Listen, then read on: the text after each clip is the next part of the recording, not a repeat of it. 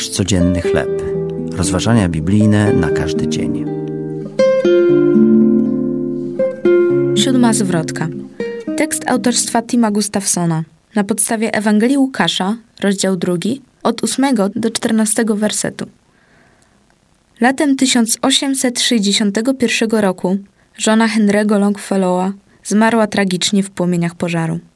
Pierwsze święta bez niej, jak wspomina w swoim pamiętniku, były niewyobrażalnie smutne. Następny rok wcale nie był lepszy.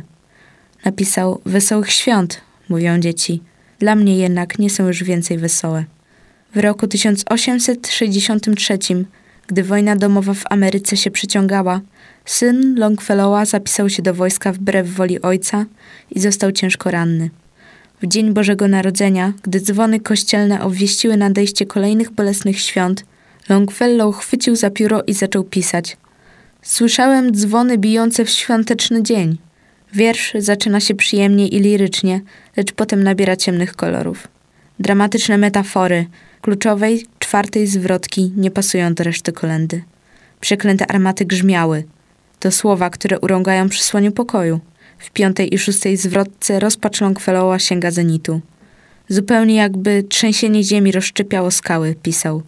Potem niemal się poddał. W rozpaczy pochyliłem głowę. „Nie ma pokoju na ziemi”, rzekłem. Potem jednak z głębi ponurego świątecznego dnia Longfellow usłyszał nieodparte dźwięki nadziei. W 7. zwrotce napisał: „Nagle dzwony zabrzmiały głośniej i głębiej. Bóg nie umarł ani nie śpi. Zło upadnie, dobro zwycięży. Pokój na ziemi ludziom dobrej woli”. Wojna toczyła się dalej. Trwały również wspomnienia jego osobistych tragedii.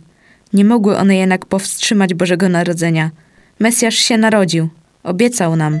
Oto wszystko nowym czynię. To były rozważania biblijne na każdy dzień. Nasz codzienny chleb.